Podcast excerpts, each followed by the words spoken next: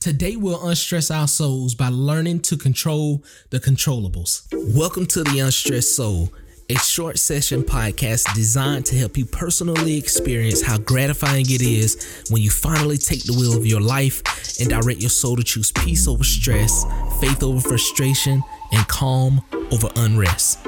I'm your host, Chad McGriff, and I'll be with you every step of the way. Let's go. So I was wrestling with a decision a few months ago and I decided to sit down with one of my mentors and kind of toss this idea this decision around with him. And he did something for me. He uh, went to his marker board and he wrote a box and uh, he was like let's put everything that you can control about this inside of this box. And everything that you can't control we're going to put it outside of the box.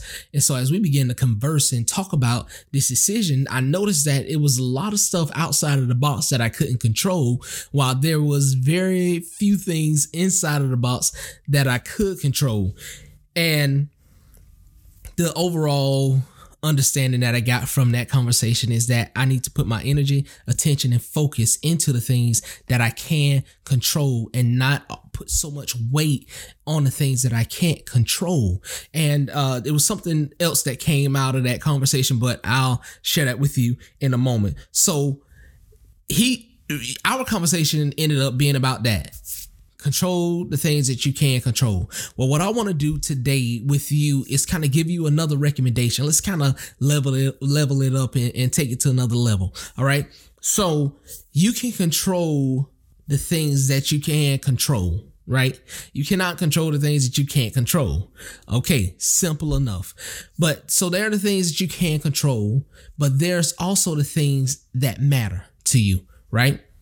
And so my recommendation is that we not only just focus on the things that we can't control, but let's focus on the things that we can control that matter the most.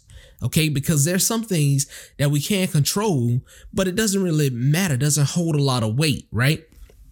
So we need to give our attention and our energy to those things that sincerely matter to our life, that matter to our purpose or, or the purpose that we feel we have in life, that matter to our relationships, that matter to our health, that matter to our the well-being of our soul and our peace. Those things that we can control, those things that matter that have the greatest impact on our lives, those are the things that we should give our attention and our focus to the most. Okay, so we got it. Control the things that matter. Here's the next piece if you cannot control it emotionally, mentally, physically, let it go. If you cannot control it, let it go. We can't control other people. We can't control if someone will love us, if someone will treat us nice or be kind to us. We can't control what someone says to us or what they think about us. We can't control other people's opinions. We can't control what happens on the job if the company ends up letting us go. We can't control those things, right? So those things are outside of the box. They can't,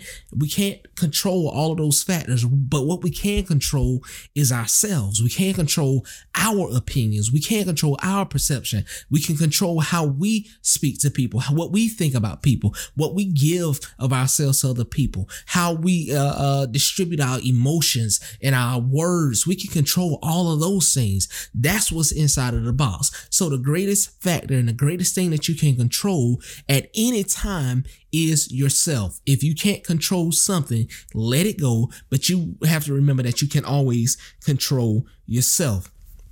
Second Timothy 1 and 7 says this For God gave us not a spirit, not of fear, but of power, of love, and of self control of power, love, and self control. So the control focus should be on myself. I shouldn't be trying to control uh, how someone else acts or how someone else uh, does something. That's manipulation. I can't control what somebody else does, or I can't make someone do what I want them to do. He gave me authority over self. He gave you self control. So that self control means that I choose to operate a certain way, even if someone is treating me terribly.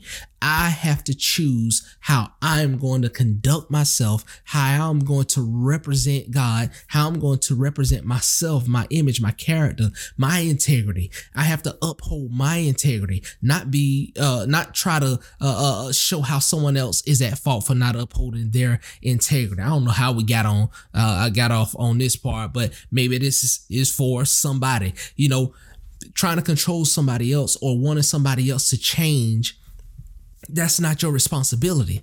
Your responsibility is on what you do. You have to be the person who is in control and and and uh, of your conduct, of your uh, thought process, and all of your emotions and the actions that you take towards other people, towards circumstances in life. It's all about what you give. So there are the things that matter, and there's the, the things that you can control. So what I want you to do is focus on the things or focus on controlling the things that matter.